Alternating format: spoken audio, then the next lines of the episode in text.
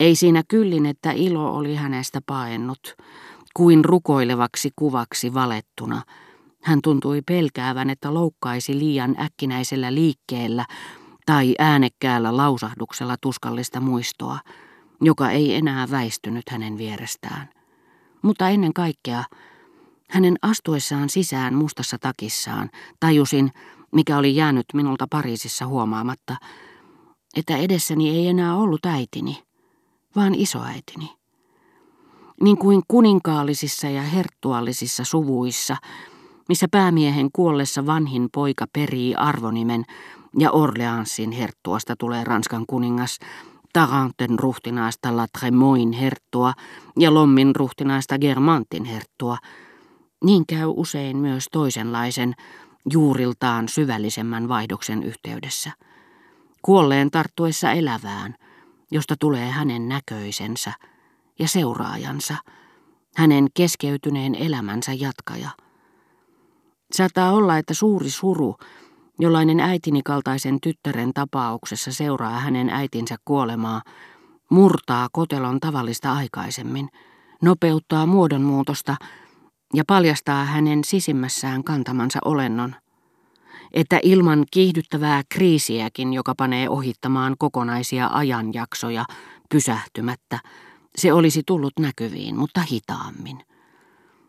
Ehkä vainajaan kohdistuvassa kaipauksessakin jokin saa kasvoillemme nousemaan samankaltaisuuksia, jotka jo tavallaan olivat olemassa ja ennen kaikkea – lakkauttaa voittopuolisesti yksilöllisiin ominaisuuksiin, äitini tapauksessa hänen isältään perimäänsä myönteiseen, vähän härnäävään huumorintajuun pohjautuvan toiminnan, jota rakkaan ihmisen eläessä epäröimättä harrastimme hänenkin kustannuksellaan, niin että se muodosti vastapainon häneltä perimillemme luonteen ominaisuuksille. Kun hän sitten kuolee, meistä olisi tunnotonta olla joku toinen – me ihailemme vain sitä, mikä hän oli. Ja mekin jo olimme, mutta sekoitettuna muihin aineksiin, ja tulemme nyt tästä alkaen yksinomaan olemaan. Siinä mielessä, eikä niin kuin se yleensä niin epämääräisesti ja erheellisesti tajutaan, voi sanoa, että kuolema ei sittenkään ole hyödytön, että kuollut vaikuttaa meihin jatkuvasti.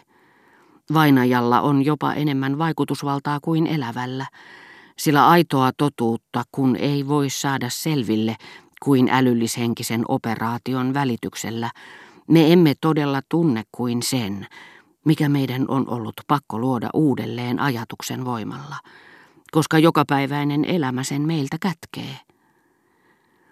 Kaivattuihin kuolleisiin liittyviin rituaaleihin kuuluu niin ikään, että me palvomme sitä, mistä he ovat pitäneet. Äitini ei enää voinut erota isoäitini käsilaukusta, kallisarvoisemmasta kuin jos se olisi ollut timanteista ja safiireista tehty. Ei hänen muhvistaan, ei vaatteista, jotka vain korostivat heidän yhdennäköisyyttään, eikä myöskään Madame de Sévignien kirjeistä, jotka isoäidillä aina oli mukanaan. Näitä kirjoja hän ei olisi vaihtanut edes alkuperäiskäsikirjoitukseen. Ennen vanhaan hän teki pilaa isoäidistäni, joka ei kirjoittanut hänelle kertaakaan siteeraamatta samalla Madame de Sevignétä tai Madame de Posargentia. Kaikissa kolmessa kirjeessä, jotka sain äidiltä ennen hänen Balbekkiin tuloaan, hän siteerasi Madame de Sevignétä, ikään kuin isoäiti olisikin osoittanut nämä kolme kirjettä hänelle, eikä hän minulle. Hän halusi kävellä aallon murtajalla ihaillakseen hiekkarantaa, josta isoäiti joka päivä puhui hänelle kirjeissään. Näin ikkunastani, kuinka hän äitinsä päivän varjo kädessään, mustissaan ja ujosti, hartain askelin, käveli hiekalla, jota ennen häntä rakkaat jalat olivat tallanneet, ja hän näytti siltä kuin olisi menossa etsimään aaltojen mukana palaavaa, odotettua vainajaa. Jotta hän ei joutuisi illastamaan yksin, minun oli laskeuduttava ruokasaliin hänen kanssaan. Esittelin hänelle hovioikeuden presidentin ja asianajajan lesken heidän pyynnöstään.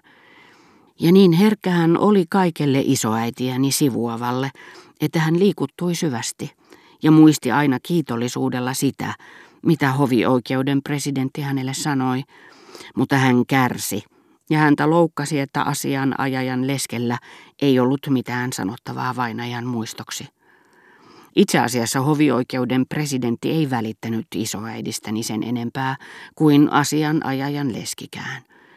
Toisen liikuttuneet sanat ja toisen hiljaisuus, niin suuren eron kuin äitini niiden välillä tekikin, olivat vain erilaisia tapoja ilmaista välinpitämättömyyttä, millä me kuolleisiin suhtaudumme.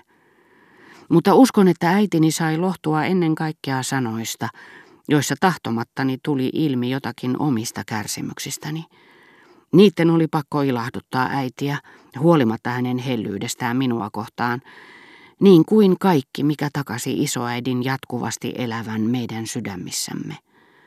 Joka ikinen päivä äitini lähti hiekkarannalle istumaan, tehdäkseen juuri niin kuin hänen äitinsäkin oli tehnyt, ja luki kahta hänen mielikirjaansa, Madame de Posargentin muistelmia ja Madame de Sevignien kirjeitä. Ei hän eikä kukaan meistä ollut koskaan sietänyt kuulla tätä jälkimmäistä kutsuttavan henkeväksi markiisittareksi, sen paremmin kuin La Fontaineia ukon turilaaksi. Mutta kun hän luki kirjeistä sanat, oma tyttäreni, hän luuli kuulevansa äitinsänne hänelle sanovan. Ikäväkseen hän yhdellä näistä pyhin vaellusmatkoistaan, joiden kuluessa ei olisi halunnut kenenkään itseään häiritsevän, kohtasi rannalla Combreessa asuvan rouvan tyttärineen. Muistaakseni hänen sukunimensä oli Poussin. Mutta perheen kesken me olimme antaneet hänelle nimen Madame kuinka sitten suupannaan. Tätä lausetta hän nimittäin alinomaa toisti varoittaakseen tyttäriään heidän tyhmyyksiensä seurauksista ja sanoi esimerkiksi sille, jolla oli tapana hieroa silmiään, kunhan olet saanut kunnon silmätulehduksen, niin kuinka sitten suupannaan? Äitini nähtyään hän tervehti jo kaukaa, hartaasti ja haikeasti, ei suinkaan surun valittelumielessä, vaan saamansa kasvatuksen mukaisesti. Isoäitini olisi voinut olla elossa ja kaikki kohdallamme parhain päin. Combreissa hän vietti hiljaiseloa valtavassa puutarhassaan, eikä hänestä mikään koskaan vaikuttanut tarpeeksi lempeältä lauhkealta, niin että hän tunsi tarvetta pehmentää ranskan kielen sanoja ja erisnimiäkin. Puhuessaan ruokailuvälineestä, jolla annosteli hillojaan, hän mielsi lusikka-sanan y-äänteen, kyje, niin kovaksi, että muunsi sen ööksi, köje. Telemakin seikkailujen lempeää tekijää hän pelkäsi loukkaavansa, jos ääntäisi karusti fenelon, niin kuin minä asiantuntijan ominaisuudessa tein, olihan miehistä älykkäin ja parhain unohtumaton Bertrand de Fenelon, paras ystäväni. Ja sanoi aina Fenelon, koska se ylimääräisellä korkomerkillä varustettuna hänen mielestään kuulosti pehmoisemmalta.